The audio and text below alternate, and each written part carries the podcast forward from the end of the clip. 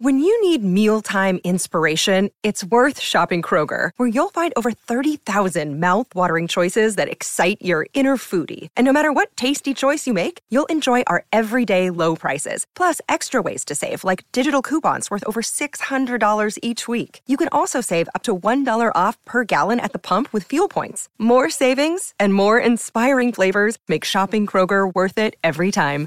Kroger, fresh for everyone. Fuel restrictions apply.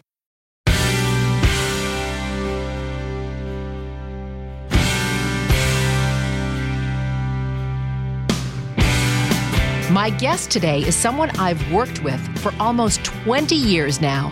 And even though I thought I knew a lot about my friend Rick Reichmuth, our conversation really gave me a new appreciation of what he has been through growing up, trying to figure out what he wanted to do with his life while he was in school, living in a small town, and daring to challenge himself and put his hopes and dreams really out there in the universe. In many cases, he willed them to happen. A very deep and heartfelt conversation that I'm so glad we had. There were tears, plenty of laughter, and lots of love.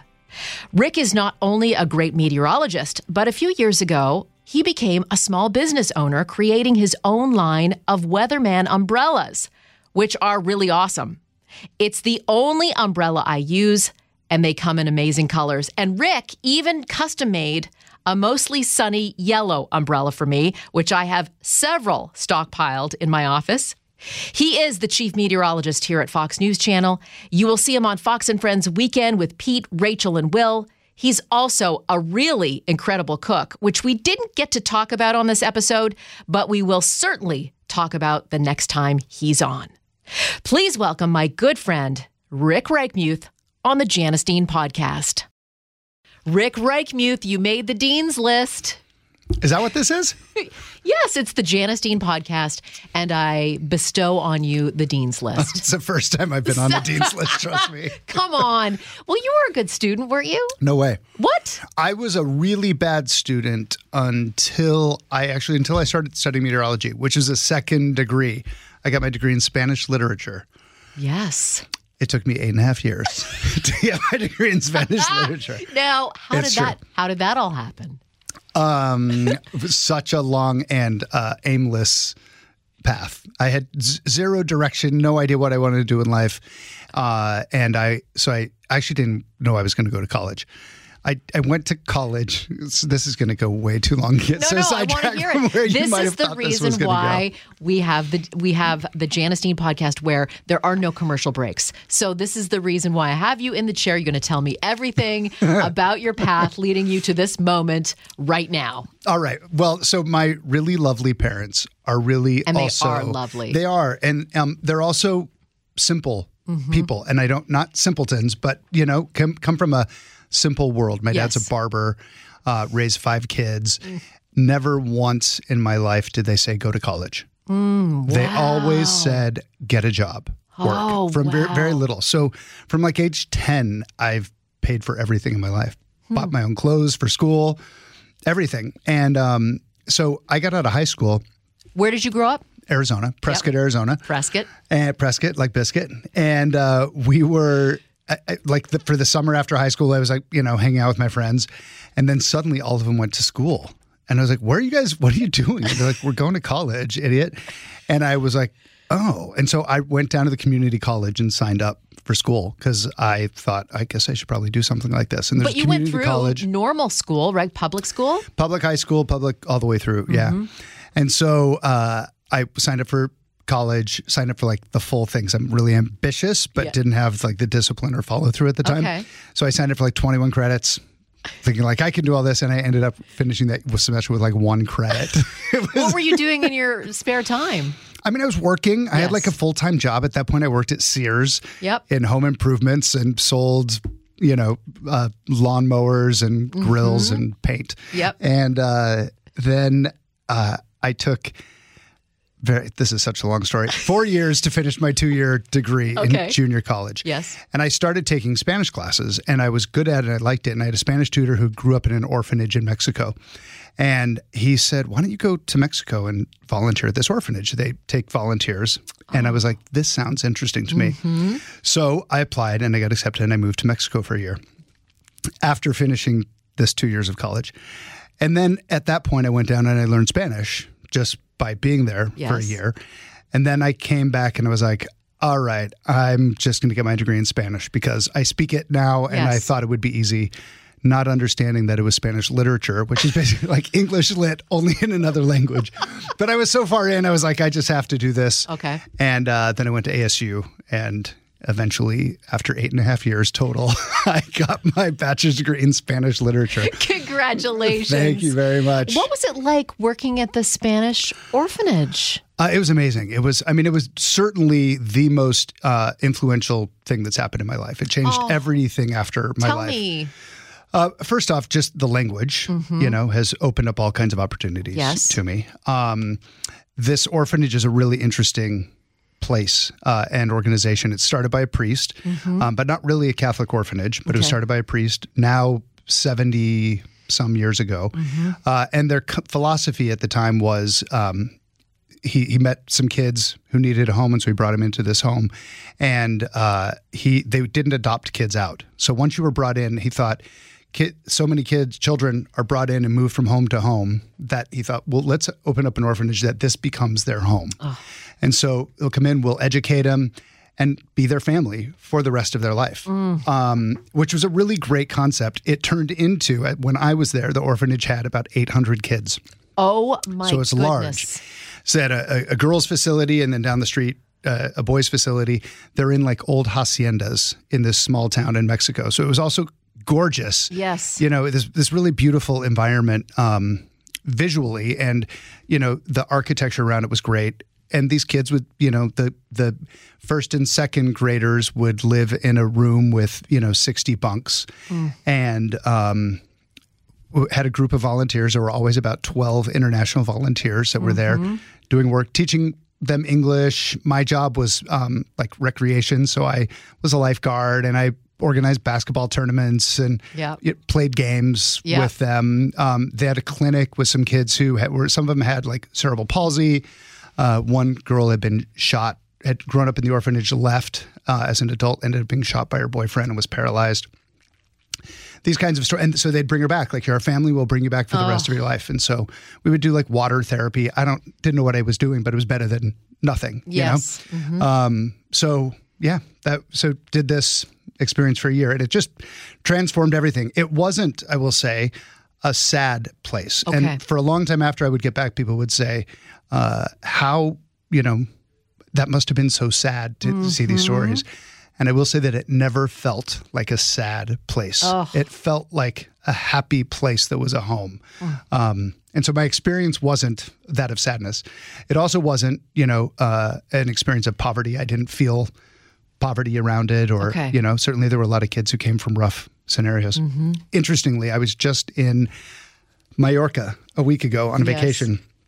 And there was a, a girl who was one of the first girls I met. She was older uh, when I got there. So I was 22, and I think she was maybe 16 or 17. Uh, and I haven't seen her since I left, but Yes. she married somebody from Mallorca and lives in Mallorca. And I saw her last week for the first time. And uh, and when I met her, I, it was right when I moved there. I didn't really speak any Spanish or much Spanish. Um, Yes. and now hearing her story that she had lived at the orphanage since she was two. Uh, she arrived there when she was two, and I didn't know that back then. But Oh. Yes. I, I, you know, here thirty some years later, to learn more about her story, and saw her, and it was really a beautiful, oh, beautiful thing. What a beautiful story. Yeah. Okay, so then you you graduated, and then what happened? Yeah. So at some point in that time, Yes. I got a job as a bank teller, I remember you telling which me was this amazing story. because I made like nine twenty eight an hour or something when I left Sears for Yes. bank teller. Okay. Uh, and uh, when I went to Mexico that year, I took a year off. The bank took me back when I came back. So I just worked my way up in the bank to eventually being a branch manager of the Bank of America. Yes. And it was hell every day. It was. just empty. I just, you know, it was Right. basically like, you know, it was retail management. It could have been of a Gap or a Starbucks or Bank Mm-hmm. of America. It was all the same thing. Um, and hated every day Okay. of it. Did this until I was 30. I was managing Bank of America. Mm-hmm. Okay. And then Still um, in Prescott? in Phoenix now. Okay. So I moved to Phoenix, was at ASU, worked full time while I finished ASU. Yes. Degree in Spanish literature, bank manager of a bank. None of it made any sense. It was all just accidental, you Yes, know, happenstance. happenstance.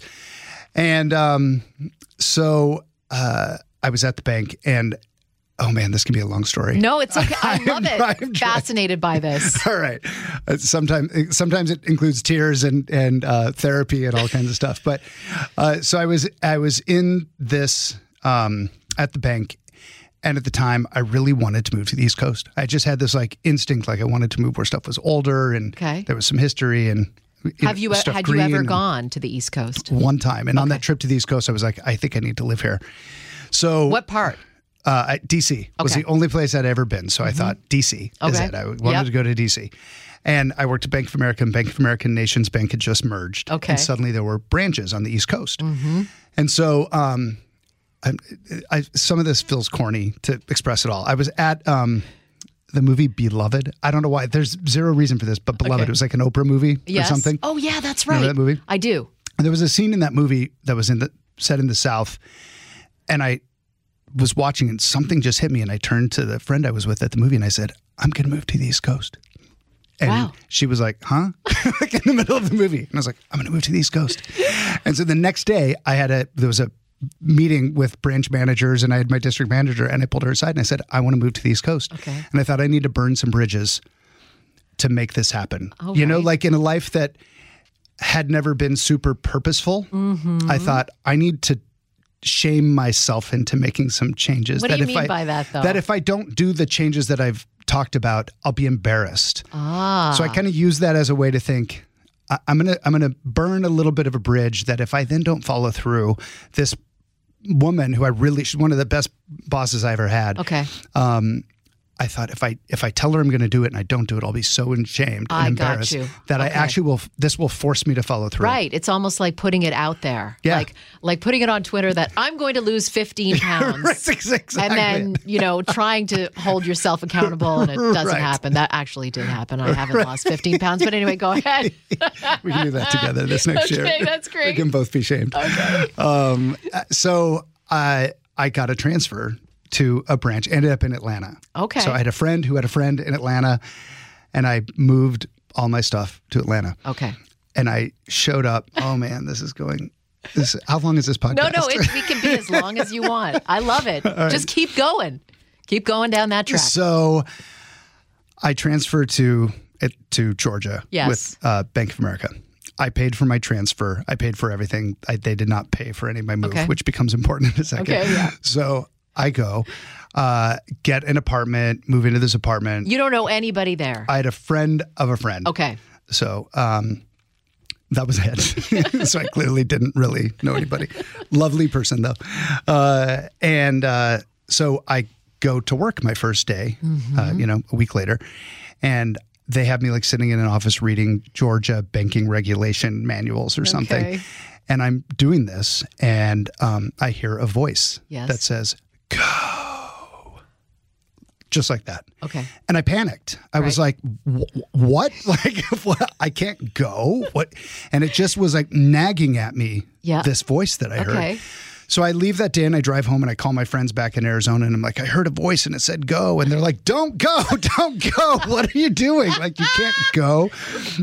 And What was that voice? It was just in. it just, you know, Okay. God, internal voice, your internal, you know, knowing that it's, you have to make a move, whatever Okay. it is. Yep. But I heard it. Like, I heard it out loud. Has this ever happened before in your life? no, uh, one other time. Okay. One other time, which is send me down another crazy Okay.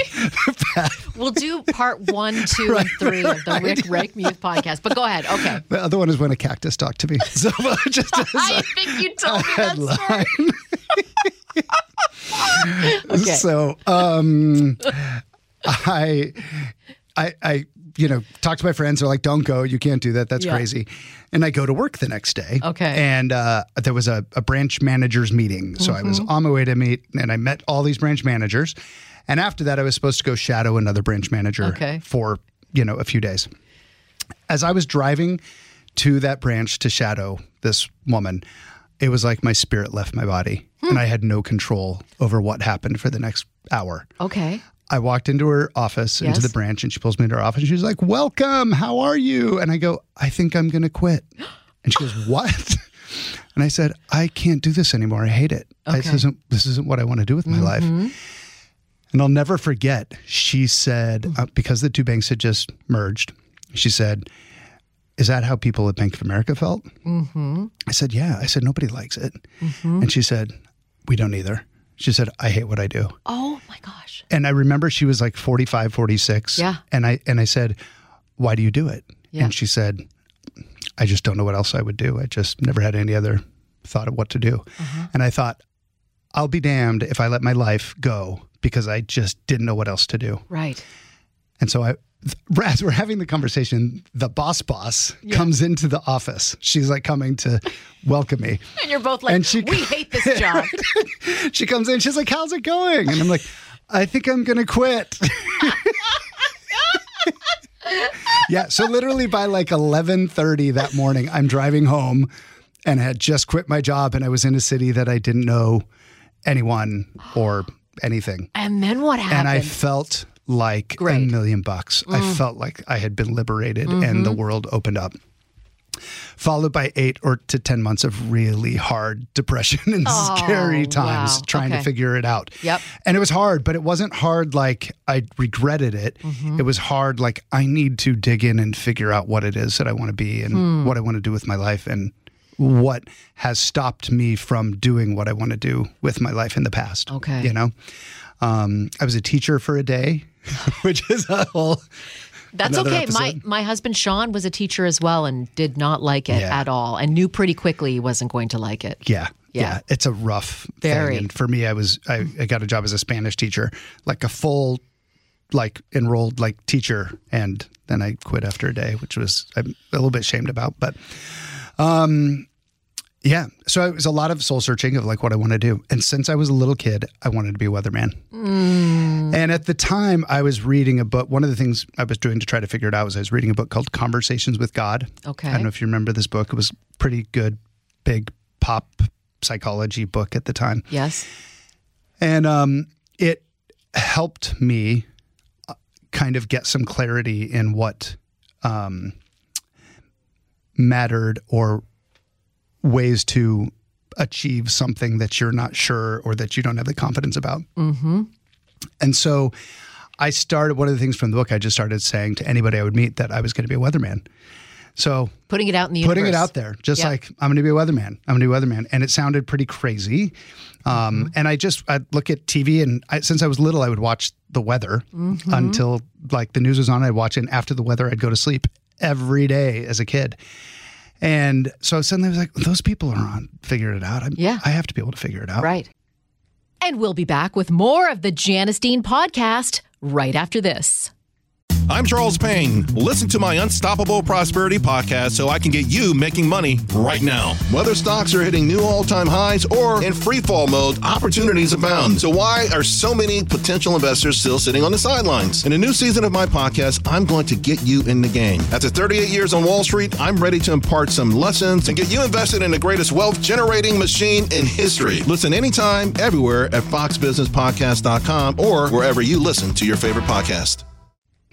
So I started saying that. Eventually, I met a guy who worked at CNN, and uh, he took my resume, and because I speak Spanish, uh, got he turned it in, and I got a call like three days later saying, "Can you come be a temp for CNN in Espanol?" Wow. I was like, in the weather department? "Nope, just CNN in Espanol." Okay. and I thought, you know, I was like, oh my God. I was looking to get a job like in the food court at CNN, thinking if I am working at Chick fil A, maybe I'm closer to CNN Right. somehow because it's in the building. Yes. Mm-hmm. Like, and that's the world that I grew up in. Is it, I didn't grow up in a family like a lot of people here where we work with and in the East Coast have Ambitious. ambition and drive and guidance from a very young age, and I just Yes. Mm-hmm. didn't have any of that. So, um, so I, uh, got this job as a temp, and I showed up, and I didn't know anything about. I was basically a job as a secretary for the top two people at the network, okay. and um, I didn't know how to type. I didn't know at computer skills, nothing. And I got a Mavis Beacon uh, typing CD that I put in to the computer at work, and I was just I was sitting there answering phones, but nobody's really talking to me. Okay. And so I was teaching myself to type, and Wow. uh, the this is I mean what thirty years ago, mm-hmm. 32, three years ago, uh, and but people are being really strange. Couple weeks pass, and the bosses pull me into their office, and they're like, "Who are you? Like, why are you thirty year old man teaching yourself how to type and sitting answering our phones?" And I told him the story. I said, I worked at a bank for 11 years and I have a mm-hmm. degree in Spanish literature and I hate what I did and I heard a voice and I left and I want to be a weatherman. Literally all that. Yeah. And they said, All right, we need to tell you something. The Friday before you got here, the woman who was our secretary killed herself. Oh my goodness. And you've been brought in as a temp to fill that spot. And we actually think that you might be a perfect person because we're all kind of broken here. And you're, it, it seemed like you're an adult and you've seemed kind so far. And we could use somebody in here to help us kind of go through this time. Oh my goodness. And if you do this, we will, um, we would love to help you achieve your goal. Oh my goodness, Rick. Yeah. And um, so I said, I told you I might cry. What a story. I mean, I didn't know this story. This Yeah. is ah. so you were kind of this bright spot that came in and didn't realize that you were that kind of sunshine for these people. I, I mean, I didn't know. I, and, uh, you know, it must have been something like that at that time. Uh, For me, it felt, um, y- y- you know, it felt a little troubling and, you know, uncomfortable. And I also, at that point, had kind of worked through enough stuff and was emotionally, you know, stable enough probably to handle it, um, or mature enough maybe. And uh, so they were going to help me. So they hooked me up with the weather department at CNN. yep. Um, I know this is you know on a Fox product, and there's a lot of CNN No, talk but here. that's how that is uh, you know ultimately here. important because it's how I got here, and and at that time I can't tell you how great they were to me, Mm. and so uh, I would go in and I would practice in front of a green screen, and then I would tape it and go back and bring it to these bosses who would critique my work and say, Mm-hmm. "Don't stand like that, and don't move your hand, and you're saying these words too much, and whatever." Simultaneously, they let me leave during the day to go start taking weather classes at Georgia Tech. Wow. So I was taking weather classes and loving, and I felt like You I had just like to a year before had been at the bank in this misery thing, doing something that you know didn't feel at all authentic to who I was. Suddenly, the world had opened up to me, mm. and so I practiced for about a year and a half and was making tapes, and I was mm-hmm. taking weather classes and I had my tape ready and was sending it out to local stations, you know, Grand Junction, Colorado, and all these mm-hmm. places, thinking I'll move anywhere at this point. And one day I got a call from somebody at Headline News, and they said, Hey, are you here? Um, we need somebody to fill in tomorrow. Can you do it on Headline News? And it was like, Yes. and so I the next I go home that night and I bought clothes and I went they said don't wear a don't you don't need to wear a jacket and I went and I bought like a shirt and a sweater and these khaki pants and um, which was a because I was also making during this time like thirty five thousand a year Yep. and I had no money at all and so uh, I, I went out and I did this, and I show up to work the next day, and CNN had just hired this spectacular woman who was uh, a Canadian uh, Olympian, three Wow. ti- Rosietta. Don't know if you know her. I don't. Um, as a Canadian, and so I went in with uh, Rosie. She was helping me out, and she was wearing like this sequin top, and she was like eight feet tall and gorgeous and whatever. And I was like, oh my gosh, what have I done? And I, you know, like in Were you wearing the little vest? Yes, I was wearing my little vest. And yeah, I think it was orange because they said like bright colors or something. and so I was like, what the hell have I done? I can't do this. I can't do this. And the time's ticking and getting closer and closer. And eventually I go over and I do the hit. And I remember it was the first time I had an IFB in. Yes. And I That's couldn't. the little thing that is in our ear so we can hear the producer. Exactly. And I had that in and I couldn't hear the anchor tossed to me because my heartbeat was beating so loud oh through my that goodness. through the earpiece. Like my heartbeat was making more oh. noise than the anchor. Oh. So I, you know, I get done and I, I did the day. Ended up having, it was uh, like right before Christmas. So and it was going to snow. So I was talking a bunch about like the skiers are going to love it. The skiers are going to love it. It's the only thing I said all day.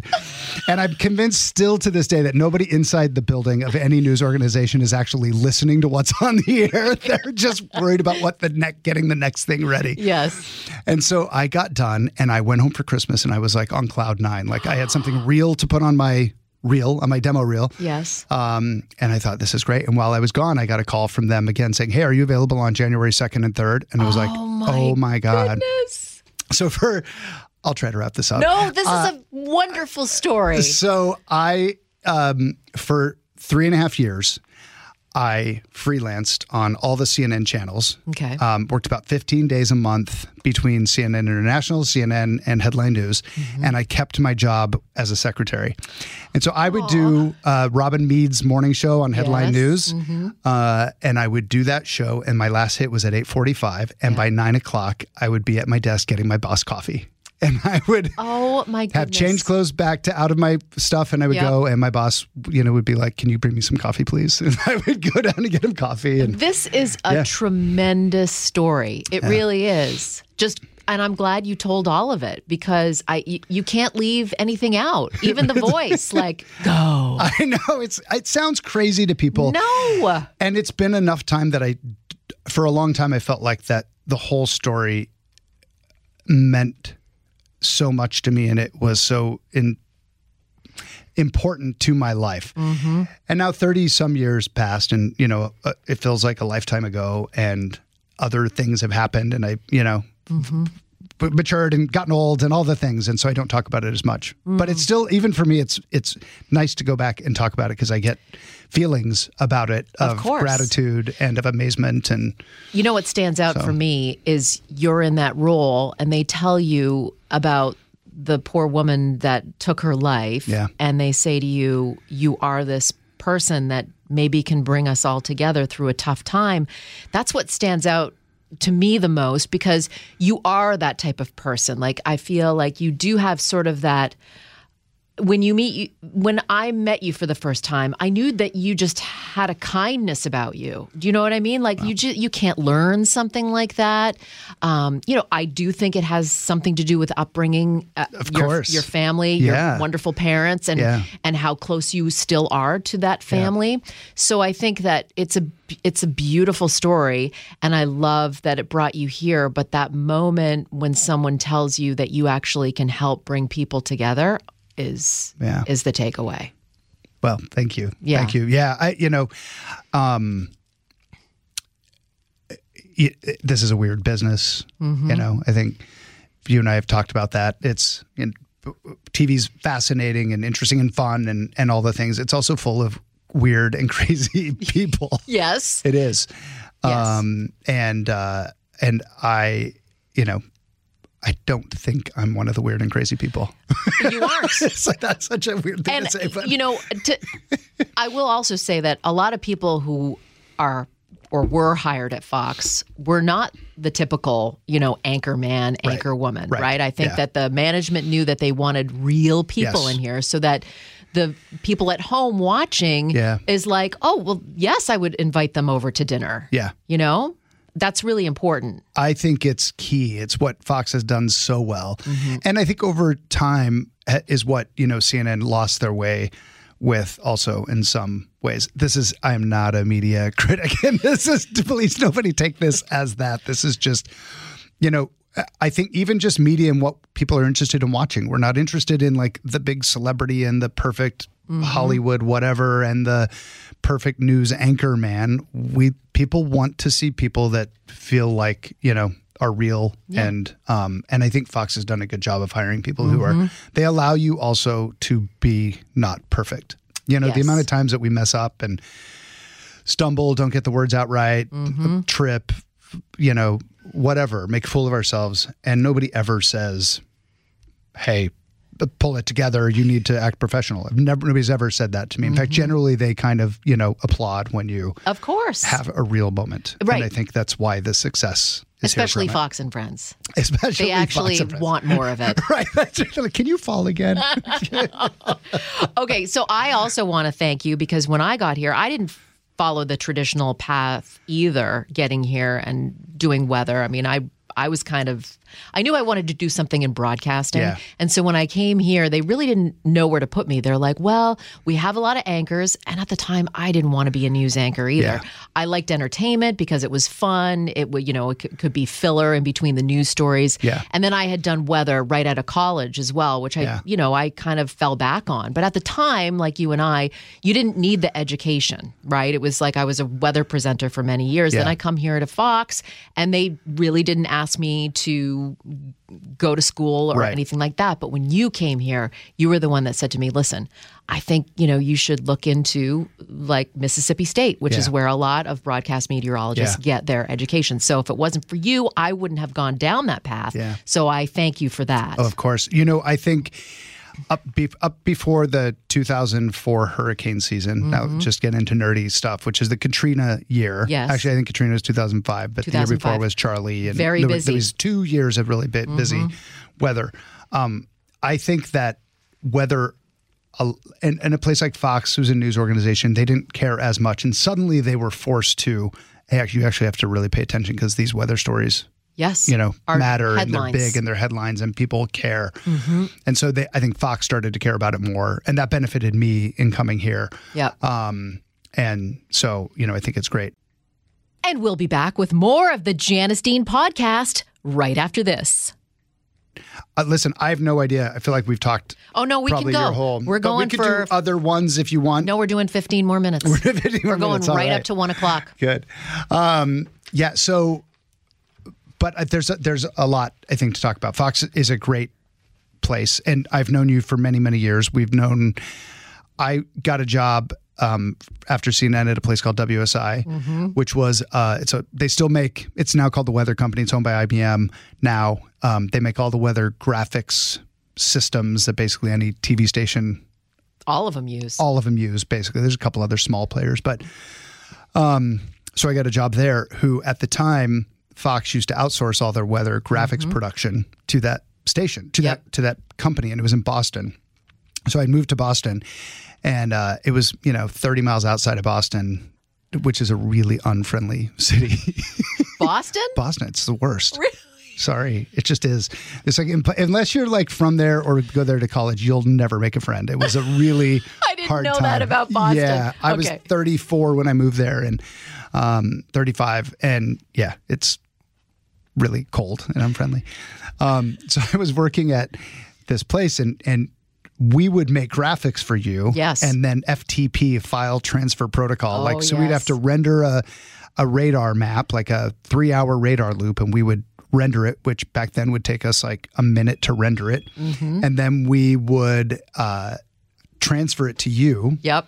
And your machine had to not be in play. That's, oh or my gosh, how crash do you it. remember that? You're and right. your your your computer was in a different room as um, the studio. Yes. So you would It have was to. in the audio It was in the audio booth. So you'd have to run back to the audio booth. Oh, yeah. Make sure your show was at it not in play. Yes. Let the files transfer. We'd say, okay, now you hit it in play. You put it play, and then you'd run to the other studio. It's so true. It's amazing the difference of now we have a weather channel. You Uh, know, it's crazy. a totally different thing. Yeah.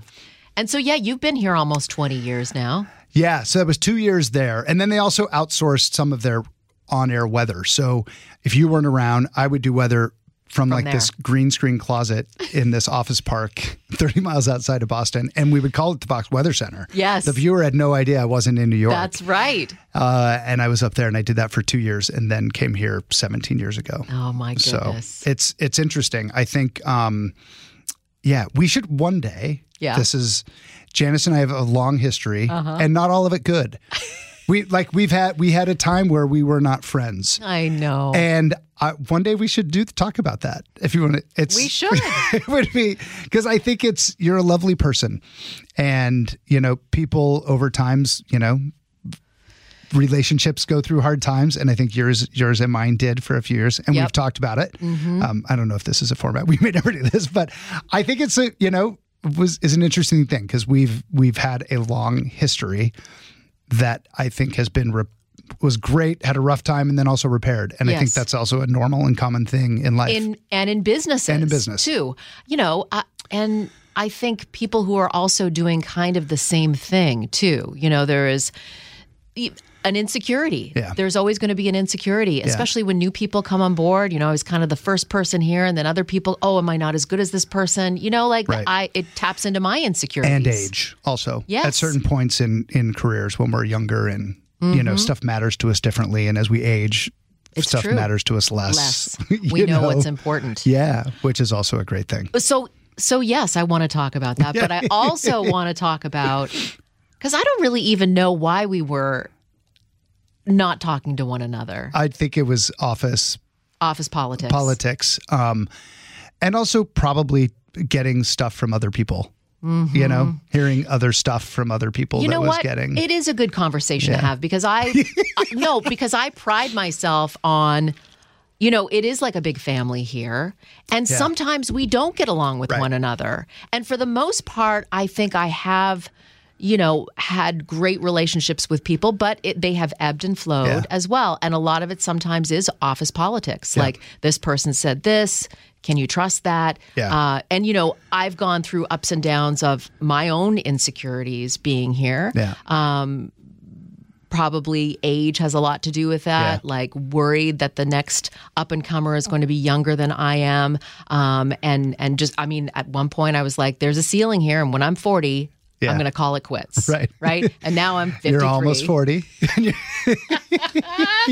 But you're right. And I'm glad because I'm sorry for whatever happened. You know, like I Me feel. too. But I think on the other side of it, you and I have become closer. Yeah. Right. For sure. Well, also, I mean, there's Janice and I were neighbors. For people who don't know, you and I were when we weren't really talking to each other. At first, well, we were at first, and then we weren't talking to each Yes. other. But we, a neighbors meaning in our brownstone, there were like two two apartments on each floor. And you helped me find that apartment. Janice and I were the two people on our floor. That's right. so, And then Rick know. sometimes would be having parties, and I'm like, I'd really like to go over there, but we're not talking to each other right, now. oh, to be able to go back. I But know, but it is. It's young, and it's also. I think that you know. I would imagine. I was. um I don't think I've ever had like a ambition at any other person's expense. Like Mm-hmm. I don't. There's a thing that you can't con- like. You can't control if somebody likes you. Mm-hmm. So you know, and it, this happens. Fox and Friends. We've gone through since I've been on Fox and Friends weekend for 17 years. Um, I've been through 14 executive producers on the show, Mm-hmm. and either they like you or they don't, and it is the difference of how much airtime you get or you don't, or if they send you to the story or they don't. And Mm-hmm. Yep. when they are sending you, you love it and you're Mm-hmm. excited and you think, hey, I'm going to travel more and do some more things, and then they get move on, and the next person is like, no, I don't like Rick you know and i think those are the things that when i was young and i was thrilled with having opportunity you know and i could imagine also at a moment where there's because i was you know new after you um that that could have felt weird. And then uh you know and then somebody new came after me and the, you know it just keeps on going. And at some point you go hey new person like good on you. Like, Yes. good for you. Enjoy it. That's And- right.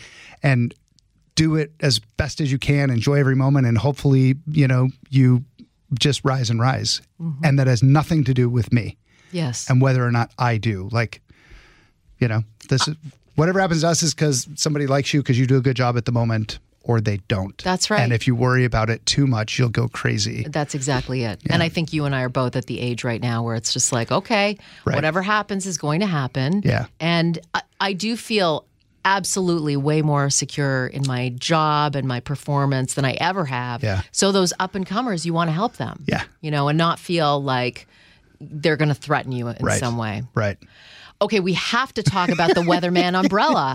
You are a small business owner, and I don't know, we should talk about that more because holy moly, what made you to decide to come up with a product and sell it? uh, uh, like naivete is that the, the word i um i think what so the uh I'm You got looking, I'm time. looking at the clock. No, don't look at the another clock. Story. Another long story. Um, I was standing. Do you remember Gracious Home, that store on the Upper West Side? Yes. It's just like a bunch of home Yes, good I do. Mm-hmm. stuff. And I went there trying to buy an umbrella one day. This is truly exactly how this happened. And I was looking at this rack of umbrellas and I'm like, what's the good one? Like somebody just tell me what the good umbrella is. Because Yes. most of them are crap and we lose them all and the time. we lose them and there's you know and they don't work, mm-hmm. whatever, they break. And I thought, there's got to be a good one here. Just like, tell me what it is and I'll buy it. Like, Yeah. I don't care how much it costs at this point. And mm-hmm. then I was like, I bet I could te- tell people what the good umbrella is. And so That's how it started? That was how it started. And so for probably three or four years, I would tell people, I think I want to try to make a, an umbrella. Mm-hmm. And then the exact same thing where suddenly I was like, Rick, shut up or do it. Because you're now starting to sound like a fool because you've been saying this for so long.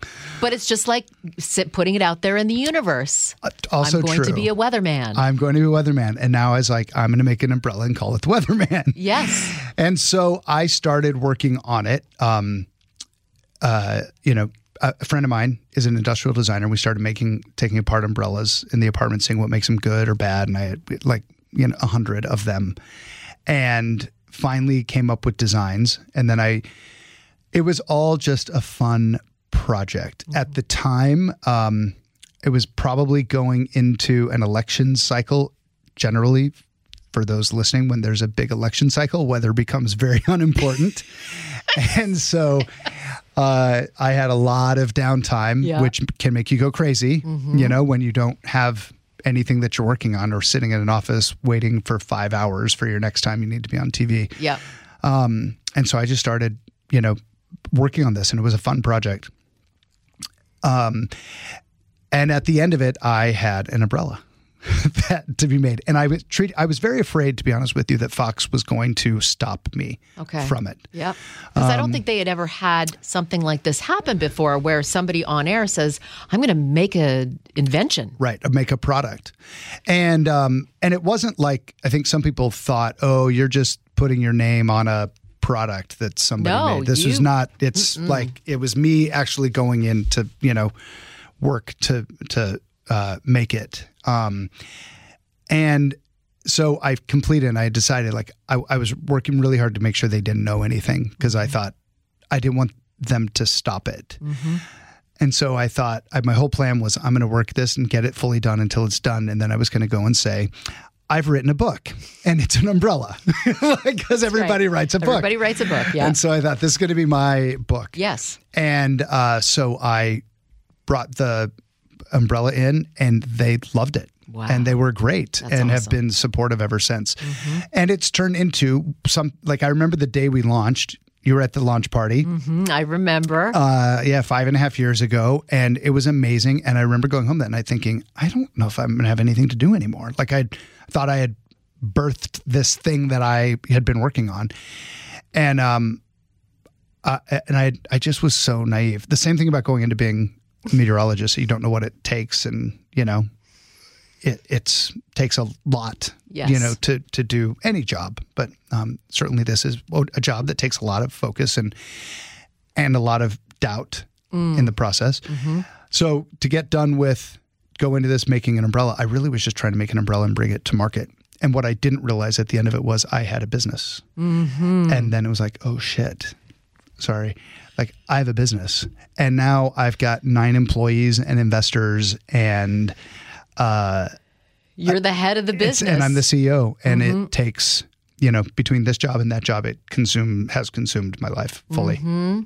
Uh, so it's great, and I love it. And I've probably, um, for sure, the hardest thing I've ever done. It is, Really? yeah. Every element of it. You know, we we started selling online. It's the website, it's the marketing, it's the legal, it's the accounting, it's the finances, it's the worrying about money, it's the making payroll, um, running out of inventory, website crashing, Amazon, trying to get into retail, trying to network, which I'm not good at or interested in, or getting someone to do that for you. or getting someone to do that for you. Yeah, it takes it it just takes a lot, and you can't. It's a thing that if you stop focusing on it, it doesn't do as well. You know, you have to stay focused on it all the time. so how do you balance it? Uh, not super well, probably, but but I try. I mean, I think I'm getting better at it. Uh, also, it was harder at first because, in the same way, like when you were starting doing weather and you didn't know as much about weather, it creates all these things of insecurity. Yes. like I don't know the answer to that question. Right. You know, and until you get to where you know and you know so much about the weather now, so you're comfortable in your job, um, and that breeds confidence Yes. in what you're doing. And when I started this, also, I had no idea. Like, it, I didn't know. I'd never had. A, people would always say, like, I'm going to talk to my lawyer. I'm like, who has a lawyer? Like, why would anybody have a lawyer?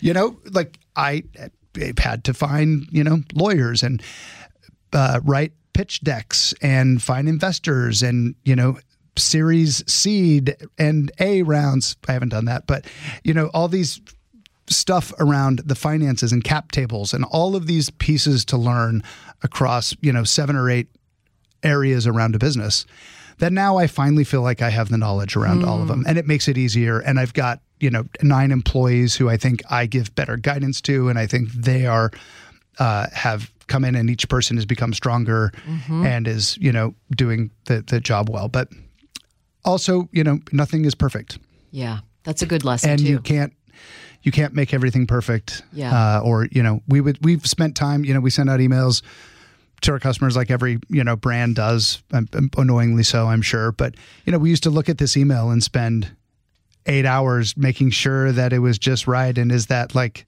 you know, click here button. Should it be 10 pixels wider or shorter, or is the color just right? And Yeah. all that stuff. And suddenly you have to be like, all right, good enough. Get it out the door, Right. move on to the next thing. Yeah. I mean, I have the most respect for small business owners. It's hard. Yeah. It's hard and it doesn't ever go away. Mhm. I really like the pink umbrella right now. Good. Thank you. I did see that. Yes. I got the email and it's like this beautiful Barbie pink umbrella that. I want. Okay. Well, I can work on that for you. what is the thing that you've learned the most about yourself at this point in your life? wow. That's a hard question. That learned the most about myself. Um, You know, you started as someone that didn't have any direction. Yeah. Or you tell me that. Yeah. And now you have a lot of direction. right. Um, from A to B, what do you think you've learned about yourself the most? Yeah. Um, I think or proud of yourself the most? Yeah. Well, I think probably, and this goes back to those two bosses at CNN. People love to help people because people don't like what they're doing themselves. Hmm. And I've I've often you know, you and I have both talked to interns and young people who come here and they're like, "Hey, I you know, I want to do something. What do you think I should do?" Nobody wants to get involved in that. Mm-hmm. Like nobody wants to help somebody find figure out what they're going to do. Yes. But if you, everybody, I believe, has something in them that they know they want to do. Hmm. And if you can get to the place where you're brave enough to say it, because sometimes it sounds ridiculous. Hmm. Like, I'm from this small town in Arizona whose dad's a barber. S- Say for me, saying I want to be a weatherman was ridiculous. Like it just didn't make any sense. And I was 30, you mm. know, it was like, why? And so uh, my experience is that if you will be honest about what you want to do mm-hmm. and start telling everybody that you want to do it, mm. people will help you and people love helping you. Yeah. And that's probably the biggest thing when if you come and said to me today like I know Rick that for the next piece of my career I want to be a master gardener, I would do anything to find somebody who I could help you connect with. Mm-hmm. And that's it. People, most people are unhappy, like that woman at the bank who said, I didn't know what else I would do. Yes. Nobody wants to help her find a different career. Yes. But if she came and said, I want to be an astronaut, we'd be like, I hope you get there, lady. You know? Mm-hmm. And people love to help people achieve their dreams. Yeah. And so get the balls and, you know, to sta- state what it is you want and then start telling everybody. And then people will jump on along and help and then celebrate your success. That is amazing. Uh, and part two will be you talking about the cactus. yes. Such a beautiful cactus. And uh, I also want to talk, you know, we'll talk about the fact that you're an excellent cook. oh, okay. Yeah. Yeah. So to be to continue. All right. And I'm Very really good. glad we had this discussion because it's been a like a really good moment for a lot of reasons. Yeah. Um, and I think that that's a beautiful message. And if someone's out there listening, like, I don't know what I'm going to do, but there's that little part of me Yeah. that says I want to do this. Maybe Yeah. that'll give them that hope or that, you know, little push in the right direction. Yeah, I agree. I hope so. Yeah. Hope You're a Jen. good person, my Oh, friend. Likewise. And I love you. Thank you. Love you too. Thank you, Rick, for coming on to chat about your amazing story. And that's why I love this podcast so much because I get to have heartfelt, sometimes really emotional conversations with my friends and coworkers to find out all sorts of wonderful things about them, their family, and how they got to where they are today. If you want to check out Rick's awesome Weatherman umbrellas, you can go to weathermanumbrella.com. By the way, proceeds from his Freedom Collection umbrellas goes to the Folds of Honor Foundation, providing educational scholarships to spouses and children of America's fallen and disabled service members. So far, $360,000 from the purchase of the Weatherman umbrella goes to the Folds of Honor Foundation. Thank you to all of my listeners. If you have someone you think should make the Dean's List, let me know at Janice Dean on Twitter or Janice Dean FNC on Instagram. Or you can rate this podcast. Please subscribe, rate, and review to this podcast on Spotify, Apple Podcasts, or at foxnewspodcast.com. Listen ad free with a Fox News Podcast Plus subscription on Apple Podcasts. And Amazon Prime members can listen to this show ad free on the Amazon Music app. And don't forget to spread the sunshine.